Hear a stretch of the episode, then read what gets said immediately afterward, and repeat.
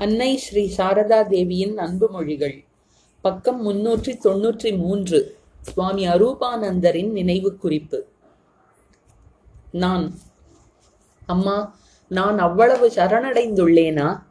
சில வேளைகளில் அப்படி தோன்றுகிறது. ஆனால் மறுகணமே அந்த எண்ணம் மறைந்து போகிறது. அவர் காப்பாற்றாவிட்டால் வேறு என்னதான் வழி? அம்மா இப்போது நீங்கள் இருக்கிறீர்கள். ஆபத்து வந்தாலும் கஷ்டம் வந்தாலும் உங்களிடம் ஓடி வந்து சொல்கிறோம். உங்கள் முகத்தைக் கண்டு ஆறுதல் பெறுகிறோம். பிறகு யார் காப்பார்கள் என்றெல்லாம் தோன்றுகிறது. நீங்கள் உறுதி கூறினால் பயமில்லை. அன்னை மகனே பயம் எதற்கப்பா? நீ எதற்காகவும் பயப்பட வேண்டாம். குடும்பம் மனைவி பிள்ளை குட்டிகள் என்று நீங்கள் வாழப்போவதில்லை. இவை எதுவும் உங்களுக்கு இல்லை. நீங்களெல்லாம் ஏன் பயப்பட வேண்டும்? மேலும் நான் இருக்கும்போதே நீங்கள் தயாராகி விடுவீர்கள். நான் பகவான் தமது கடைக்கண் பார்வையை எங்கள் மீது செலுத்தாவிட்டால் ஜப தவங்களால் தான் என்ன நடந்துவிடும்? அவர் காப்பாற்றினால்தான் கதி உண்டு. அன்னை நீ எதற்காகவும் பயப்பட வேண்டியதில்லை. குருதேவர் காப்பார் கவலைப்படாதே. உத்போதன் ஜூலை ஏழு ஆயிரத்தி தொள்ளாயிரத்தி பனிரெண்டு. சீடர் அம்மா தேர் திருவிழா வேளையில் நீங்கள் புரிக்குப் போவதாக இருந்ததல்லவா? அன்னை அந்த கூட்டத்திற்கு இடையிலா போக வேண்டும். காலரா டாலரா பரவவும் வாய்ப்பு உண்டு. பூஜாரியான லக்ஷ்மிகாந்தர் இப்போதே அறைகளெல்லாம் பதிவு செய்யப்பட்டு விட்டன. இடமே இல்லை. சிறு சிறு அறைகளுக்கு கூட பத்து ரூபாய் வாடகை. குளிர்காலத்தில் வாருங்கள் என்று சொல்லிவிட்டார். நான் அங்கே யாருடைய திருவுருவம் உள்ளது? அன்னை என்னவோ அங்கே இருப்பது சிவபெருமான் என்று ஒரு கனவில் கண்டேன். நான் அப்படியானால் நீங்கள் அங்கு ஜெகநாதரின் திருவுருவை பார்க்கவில்லையா? அன்னை இல்லை சிவபெருமானின் திருவுருவையே சிவலிங்கத்தையே கண்டேன்.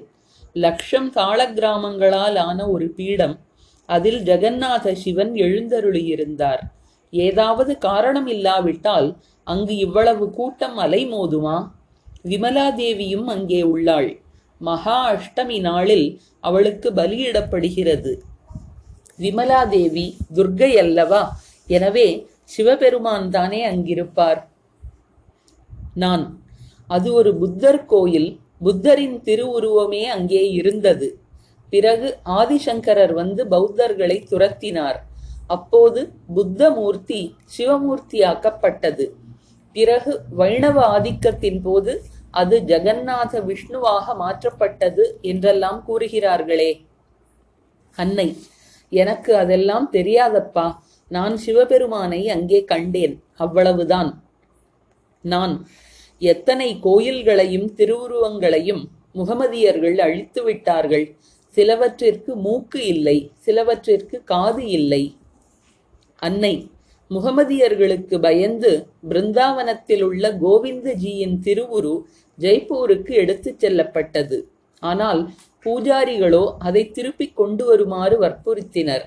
கடைசியில் உருவம்தானே போயிற்று. நான் போகவில்லை. இன்னொரு விக்கிரகம் செய்யுங்கள். நான் அதில் வாழ்வேன் என்று தெய்வ வாக்கு கூறிற்று. நான் குஜராத்தில் சோமநாதரின் திருக்கோவிலில் தினமும் கங்கோத்ரி நீரால்தான் அபிஷேகம் நடைபெறுகிறது. மக்கள் தலைகளில் சுமந்து தினமும் புதிய நீர் கொண்டு வருவார்கள். சுல்தான் முகமது எல்லாவற்றையும் உடைத்து சுக்கு நூறாக்கி விட்டான். சந்தன மரக் கதவுகளையும் தூக்கிச் சென்று விட்டான். இப்படி ஏன் நடைபெற வேண்டும்? அன்னை. துஷ்டர்களை கண்டால் கடவுளே பயந்து ஓடிவிடுவார் போலும். வேறென்ன சொல்ல? தமது சங்கல்ப மாத்திரத்தாலேயே எல்லாம் செய்ய வல்லவர் அவர். இதுவும் பகவானின் லீலைகளில் ஒன்று என்றுதான் சொல்ல வேண்டும். நான் அம்மா வினைப்பயனை விலக்க முடியுமா? ஞானம் பெறுவதால் முடியும் என்றாலும் பிராரப்த கர்மத்தை அனுபவித்தேயாக வேண்டும் என்று சாஸ்திரங்கள் கூறுகின்றன. அன்னை. சுகதுக்கங்களுக்கெல்லாம் நமது செயல்களே காரணம். குருதேவரும் வினைப்பயனை அனுபவிக்க வேண்டி இருந்தது ஒரு சமயம் அவரது மூத்த சகோதரர் ஜன்னி கண்டிருந்த போது தண்ணீர் குடித்தார். சிறிது குடித்ததும் குருதேவர் டம்ளரை பிடுங்கிவிட்டார் அதனால் கோபம் கொண்ட சகோதரர் நான் தண்ணீர் குடிப்பதை தடுத்து விட்டாய். என்னைப் போலவே நீயும் துன்பப்படுவாய். நான் அனுபவிக்கும் வேதனையை நீயும் உனது தொண்டையில் அனுபவிப்பாய் என்று கூறினார். அண்ணா உங்களுக்கு தீமை செய்ய வேண்டும் என்று இதை செய்யவில்லையே. உங்களுக்கு உடம்பு சரியில்லை தண்ணீர் குடித்தால் நிலைமை மோசமாகும். அதனால்தான் தடுத்தேன். இப்படி சபித்து விட்டீர்களே என்று குருதேவர் கேட்டார். அவரது தமையனார் அழுது கொண்டே தம்பி எனக்கு ஒன்றும் தெரியாது. என் வாயிலிருந்து அந்த சொற்கள் வெளிவந்து விட்டன. அவை பலனளித்தே தீரும் என்று சொல்லிவிட்டார். குருதேவர் நோயுற்றிருந்த போது என்னிடம் அந்த சாபத்தின் காரணமாகவே இப்போது என் தொண்டையில் இந்த நோய் ஏற்பட்டிருக்கிறது. நீங்கள் யாரும் கஷ்டப்பட வேண்டாம். அனுபவிக்க வேண்டிய அனைத்தையும் நானே அனுபவித்து விட்டேன் என்று சொன்னார். நான் அதற்கு பதிலாக உங்களுக்கே இப்படி என்றால் சாதாரண மக்கள் எப்படி வாழ்வார்கள்? என்று கேட்டேன். அதற்கு அவர் என் சகோதரர் ஒரு புண்ணியாத்மா அவரது சொற்கள் பொய்க்காது. எல்லோர் சொல்வதும் இப்படி பலன் தந்து விடுமா என்ன? என்று கூறினார். வினைப்பயனை அனுபவித்தே ஆக வேண்டும். ஆனால் இறைநாமத்தை ஜபித்தால் கலப்பை குத்தி கிழிப்பதற்கு பதிலாக ஊசி குத்தியது என்று வரலாம். ஜபதவங்கள் செய்தால் வினைப்பயன் பெரிய அளவிற்கு குறைகிறது. சுரத மன்னன் லட்சம் ஆடுகளை பலியிட்டு தேவியை வழிபட்டான். பிறகு இந்த லட்சம் ஆடுகளும் சேர்ந்து ஒரே வெட்டில் அவனை கொன்றுவிட்டன லட்சம் தடவை அவன் பிறக்க நேரவில்லை. தேவியை வழிபட்டிருந்தான் அல்லவா? நாம ஜபத்தால் வினைப்பயனின் வேகம் குறைகிறது. நான் அப்படியானால் கர்ம நியதிதான் இந்த உலகத்தை நடத்துகிறது. பிறகு ஏன் கடவுளை நம்ப வேண்டும்? பௌத்தர்கள் கர்ம நியதியை ஏற்றுக்கொள்கிறார்கள். கடவுளை நம்புவதில்லை.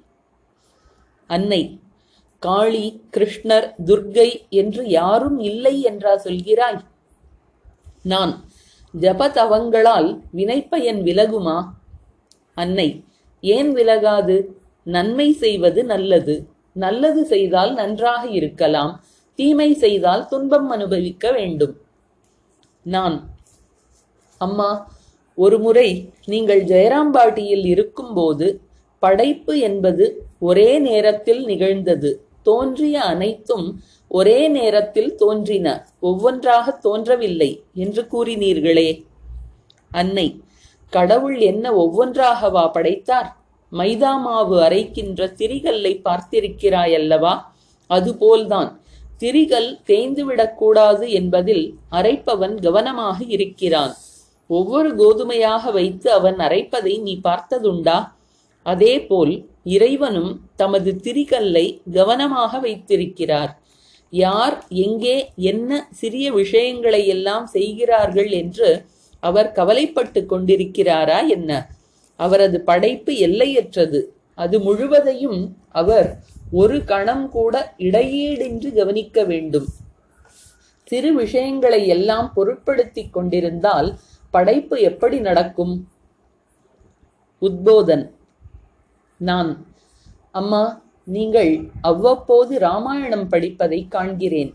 படிப்பதற்கு எப்போது கற்றுக்கொண்டீர்கள்? அன்னை. சிறு வயதில்தான்.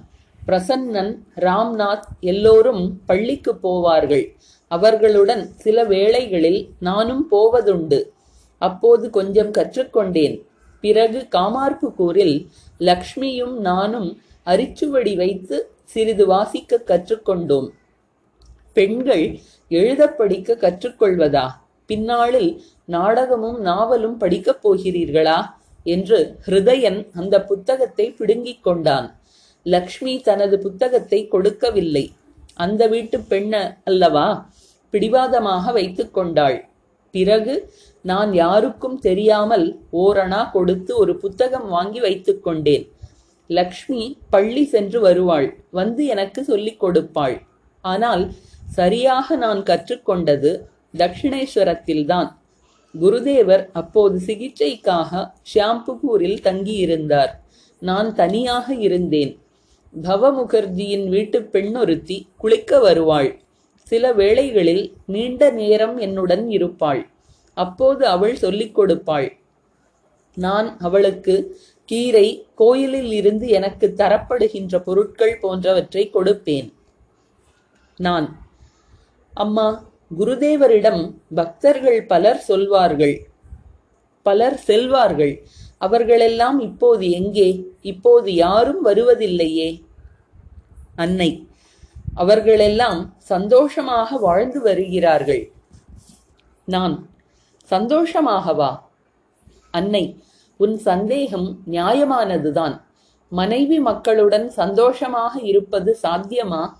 காமினி காஞ்சனம் இரண்டிலும் தான் மக்கள் தங்களையே மறந்து கிடக்கிறார்கள். எல்லாம் முடிவில் துன்பத்தையே கொண்டு வருகிறது.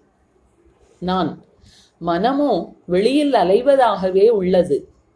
அன்னை ஜெகதம்பாவான காளி தேவிதான் எல்லோருக்கும் தாய். நன்மை தீமை எல்லாம் அவளிடம் இருந்தே தோன்றியுள்ளன.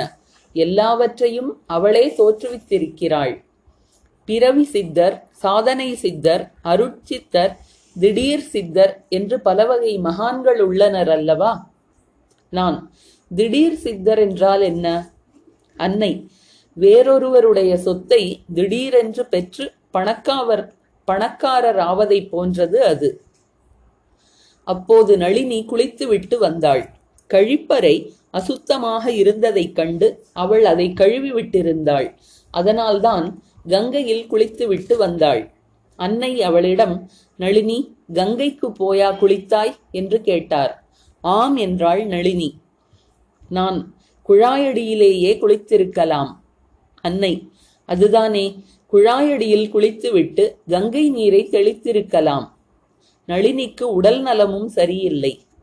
நளினி அது எப்படி போதும்? கழிப்பறை அல்லவா? அன்னை அதனால் என்ன? கழிவு எதையும் நீ தொடவில்லையே.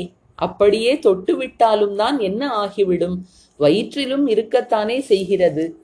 சோறு குழம்பு கறி பருப்பு வெண்ணெய் எல்லாவற்றையும் ஒரு பாத்திரத்தில் போட்டு வை. இரண்டு நாட்களில் நாற்றம் எடுத்துவிடும் கழிவும் அதுதானே என்று குருதேவர் சொல்வதுண்டு. அவர் ஒருமுறை தட்சிணேஸ்வரத்தில் தமது மலத்தையே சுவைத்தார். அது உன் மலம்தானே என்று தோத்தாபுரி சொன்னார். உடனே பிறருடைய மலத்தையும் சுவைத்தார். கிராமத்தில் பலமுறை காய்ந்த மலத்தின் மீது நானும் நடக்க நேர்ந்திருக்கிறது. கோவிந்தா கோவிந்தா என்று பகவானின் நாமத்தை இரண்டு தடவை சொன்னேன். பரிசுத்தமாகி விட்டேன் எல்லாம் மனத்திலேயே. சுத்தம் அசுத்தம் எல்லாம் மனத்தில்தான் உள்ளன. முதலில் சொந்த மனத்தை குறையுடையதாகச் செய்த பிறகுதான் பிறருடைய குறையை காண முடியும். பிறருடைய குறைகளை நீ கணக்கிட்டு சொல்லிக் கொண்டிருப்பதால் அவனுக்கு ஏதாவது ஏற்படப் போகிறதா என்ன? நீதான் கீழே போகிறாய். என்னால் யாருடைய குறையையும் காண முடிவதில்லை. சிறுவயது முதலே என் குணம் இதுதான். எனக்கு ஒருவர் சிதி சிறிய உதவியே செய்திருந்தாலும் அதன் மூலம் அவரை நினைவில் வைக்க முயற்சிக்கிறேன். பிறருடைய குறைகளை காண்பதா? அப்படி பார்க்க மனிதனிடம் என்ன குறைதான் உள்ளது?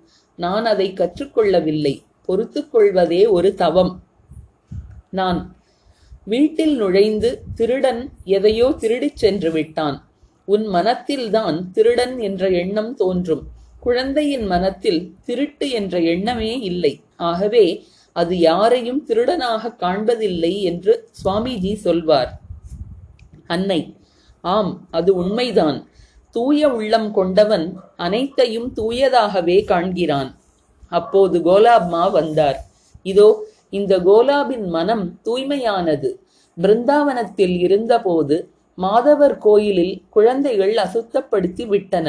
எல்லோரும் சீச்சி அசிங்கம் என்றெல்லாம் சொல்லிக்கொண்டு போனார்களே தவிர சுத்தப்படுத்துவதற்கு யாரும் முன்வரவில்லை. அதை கண்ட கோலாப் தனது புது துணியை கிழித்து அந்த இடத்தை சுத்தம் செய்தாள். அதை கண்ட பெண்கள் இவள் சுத்தம் செய்கிறாள் என்றால் இவள் இவளது குழந்தைதான் அசுத்தம் செய்திருக்க வேண்டும் என்று கூறினர். பாரப்பா மாதவப் பெருமாளே இந்த பெண்கள் என்ன சொல்கிறார்கள் பார் என்று எனக்குள் சொல்லிக்கொண்டேன். ஆனால் சிலர் இவர்கள் சாதுக்கள். அப்போது சுவாமி யோகானந்தர் உடன் இருந்தார் இவர்களுக்கு ஏது பிள்ளைகள். சுவாமி தரிசனத்திற்கு இடைஞ்சலாக இருப்பதால் சுத்தம் செய்தார்கள். அவ்வளவுதான் என்றனர். இதோ இந்த கங்கை கரையில் ஏதாவது அசுத்தம் கிடந்தாலும் கோலா உடனே அதை சுத்தம் செய்து விடுவாள். நாலு பேருக்கு நன்மை உண்டாகும் அல்லவா? நாலு பேர் நன்மை பெறும்போது கோலாபிற்கு மங்களம் உண்டாகும். அவர்கள் அமைதி பெற்றால் இவளுக்கும் அமைதி கிடைக்கும். ஏராளம் சாதனைகளும் தவமும் செய்திருந்தால் மட்டுமே முற்பிறவியில் ஏராளம் தவ பய தவ பலன் இருந்தால் மட்டுமே இந்த பிறவியில் மனம் தூய்மையாக இருக்கும். நான் அம்மா ஜபம் செய்வதில் என் மனம் நாட்டம் கொள்வதில்லை. அன்னை புன்சிரிப்புடன் ஏன் சிறிதும் நாட்டம் இல்லையா? நான் அரைமனத்துடன் ஏதோ செய்வேன். மறுகணமே இப்படி முணுமுணுப்பதால் என்ன பயன்? கடவுள் இருக்கிறார் என்றால் இருக்கிறார். ஜபத்தை விட்டுவிட்டு தியானம் செய்ய முயற்சித்து பார்க்கிறேன் என்று எண்ணம் எழும். அன்னை தியானம் செய்ய முடிகிறதா? நான் இல்லை அதுவும் முடியவில்லை. எல்லாம் புரிகிறது. ஆனால் அவற்றை செய்வதற்கான சக்தி எங்கே? தட்சிணேஸ்வரத்திற்கு செல்லும் வழி நன்றாகவே தெரியும். ஆனால் நடந்து செல்ல முடியுமா என்ன? லலித் பாபு வந்து அன்னையை வணங்கினார். அவர்கள் பேச ஆரம்பித்தனர். நானும் இடையிடையே கலந்து கொண்டேன். அன்னை கத்தியின் கூரிய முனை போல் கடினமான பாதை என்று குருதேவர் சொல்வார். சிறிது தாமதித்து ஆனால் அவர் உங்களை கைகளில் ஏந்தியுள்ளார் அவரே பாதுகாத்து வருகிறார். நான் எங்கே ஒன்றையும் தெரிய மாட்டேன் என்கிறாரே. அன்னை அதுதானே கஷ்டம். நான் ஆம் லலித் பாபு மரணத்திற்கு பிறகு கைகளில் ஏந்திக் கொள்வார் அது என்ன பெரிய விஷயம்? உடம்புடன் இருக்கும்போதே செய்தால் அல்லவா அன்னை இப்போதும் அவர்தான் கைகளில் ஏந்தியுள்ளார். மிக அருகிலேயே உள்ளார். தாங்கி பிடித்திருக்கிறார். நான் உண்மையாகவே எங்களை தாங்கி பிடித்திருக்கிறாரா? அன்னை ஆம் தாங்கி பிடித்திருக்கிறார். நான் உண்மையாகவா சொல்கிறீர்கள்? அன்னை ஆம் உண்மையாகத்தான் சொல்கிறேன். தாங்கி பிடித்திருக்கிறார். நான் சத்தியமாக? அன்னை உறுதியுடன் ஆம் சத்தியமாக. காலை பூஜை நிறைவுற்றதும் அன்னை பக்தர்களுக்கு இலைகளில் பிரசாதம் தந்தார். பிறகு அறையை பெருக்கி சுத்தப்படுத்தினார். குப்பையை தமது கையில் அள்ளும்போது அன்னையின் சுண்டு விரலில் ஒரு குண்டூசி குத்தி ரத்தம் வந்துவிட்டது அன்னை வலியால் துன்பப்பட்டார். விஷயத்தை அறிந்து நான் மாடிக்கு ஓடிச் சென்றேன். சுண்ணாம்பை சூடாக்கி தடவுமாறு யாரோ கூறினார்கள். அதை செய்ததும் வலி வெகுவாக குறைந்தது. அன்னை என்னிடம் மகனே நீங்களெல்லாம் என்னைச் சேர்ந்தவர்கள் எனக்கு சொந்தமானவர்கள் என்று கூறினார். வேலூர் மடம் அக்டோபர் பதினாறு ஆயிரத்தி தொள்ளாயிரத்தி பனிரெண்டு புதன். இன்று துர்கா பூஜை போதன் நாள். இன்று மாலை அன்னை மடத்திற்கு வருவார். மாலை வேளை நெருங்கியது. அன்னை வருவது சற்று தாமதமான போது பாபுராம் மகராஜ் சற்று பரபரப்பு அடைந்தார். சிறிது நேரத்தில் அன்னை வந்தார். கோலாப்மா அன்னையின் கையை பிடித்து வண்டியில் இருந்து இறக்கினார். ஏற்பாடுகளைக் கண்ட அன்னை எல்லா ஏற்பாடுகளும் தடபுடலாக உள்ளன. நாங்களும் ஏதோ துர்காதேவி போல் அலங்கரித்தபடி வந்துள்ளோம் என்றார். அஷ்டமி நாளன்று முன்னூறு பேருக்கு மேல் அன்னையை தரிசித்தனர். மூன்று நான்கு பேர் தீட்சையும் பெற்றனர்.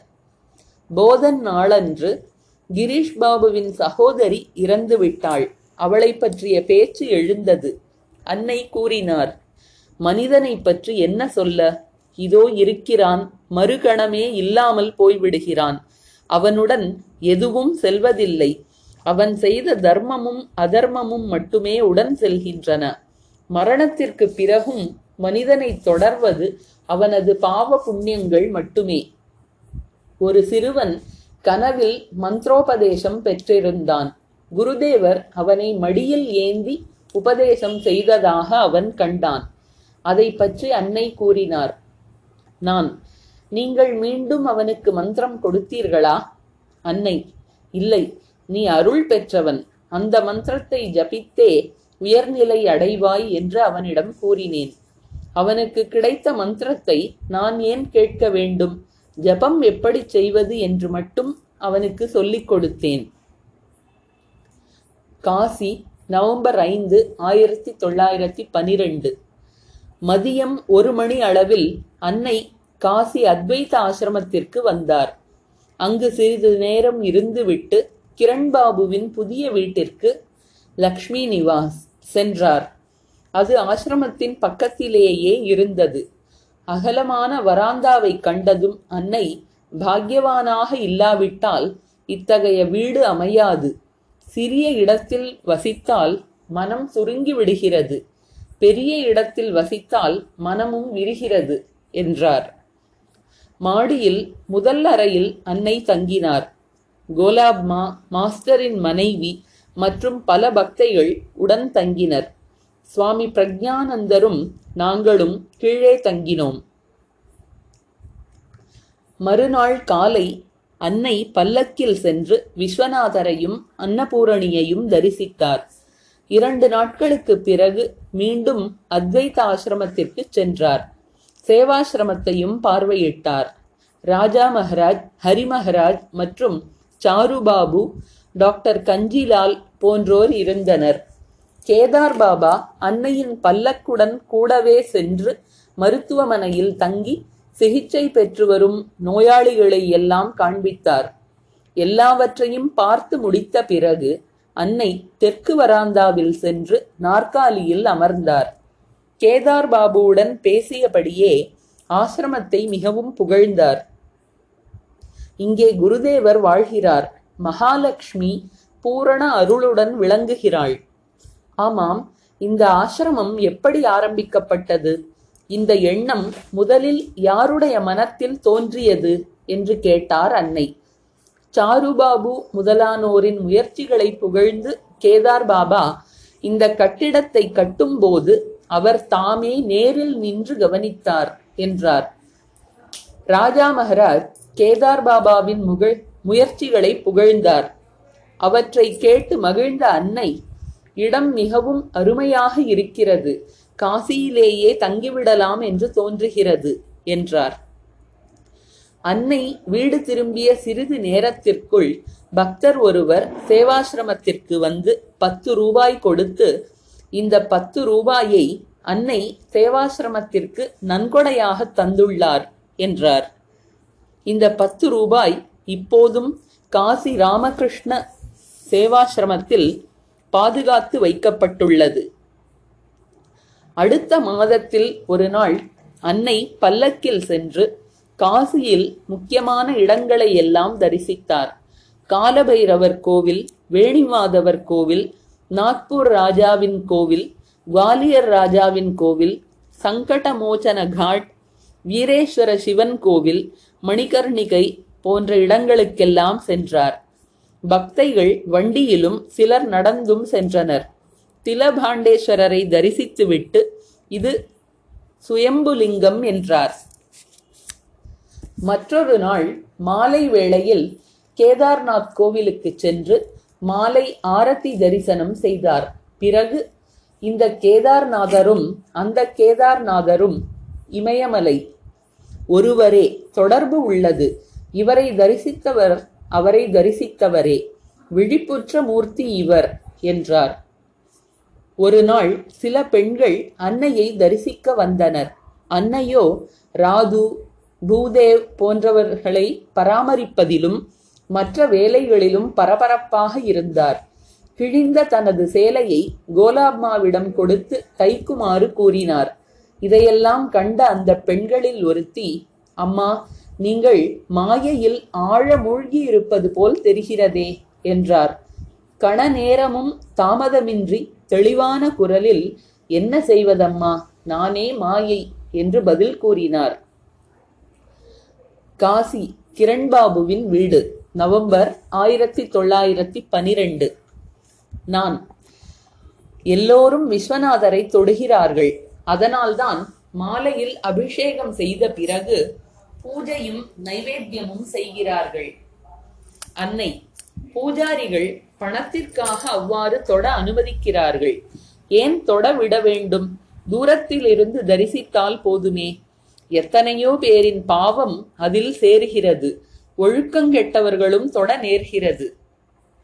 சிலர் இருக்கிறார்கள். அவர்கள் தொட்டால் உடம்பு பற்றி எரிவது போல் வலிக்கும். ஆகவே நான் உடனே கால்களை கழுவிக்கொள்கிறேன். நல்ல வேளையாக கல்கத்தாவை விட குறைவாகவே மக்கள் இங்கு வருகிறார்கள். நான் சுவாமிகளின் அனுமதியை பெற்ற பிறகே உங்களை மக்கள் இங்கு பார்க்க முடியும்.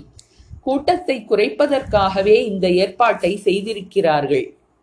அன்னை இவ்வாறு பல இடங்களிலும் கூட்டம் கூட்டுவதை யார் விரும்புகிறார்கள்? பைத்தியமாமியின் தொந்தரவு இங்கும் தொடரவே செய்தது. அது பற்றி அன்னை கூறினார்.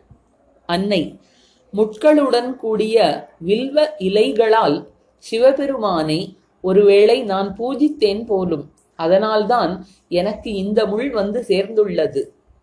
நான் அது எப்படி? தெரியாமல் பூஜிக்க நேர்ந்தால் என்ன செய்வது? அன்னை தவறு தவறுதான். சிவபூஜை மிகவும் கடினமானது.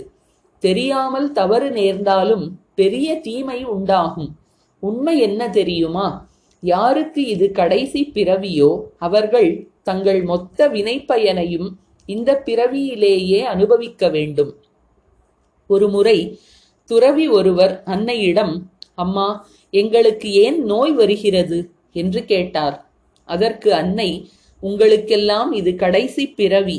எனவே வரும் பிறவிகளின் வினைப்பயன் முழுவதையும் இந்த பிறவியிலேயே அனுபவித்து தீர்க்க வேண்டியுள்ளது என்று கூறினார். பிறந்தது முதல் நான் எந்த பாவத்தையும் செய்ததாக எனக்கு நினைவில்லை. ஐந்து வயதில் நான் குருதேவரை தொட்டேன். அப்போது நான் அவரை புரிந்து கொள்ளாமல் இருந்திருக்கலாம். ஆனால் அவர் என்னை தொட்டிருப்பாரே எனக்கு ஏன் இவ்வளவு கஷ்டம்? அவரை தொட்டதால் மற்ற அனைவரும் மாயையில் இருந்து விடுபடுகிறார்கள். எனக்கு மட்டும் ஏன் இவ்வளவு மாயை? என் மனம் இரவும் பகலும் உயர்ந்த நிலை நிலைகளில் திளைக்க விரும்புகிறது.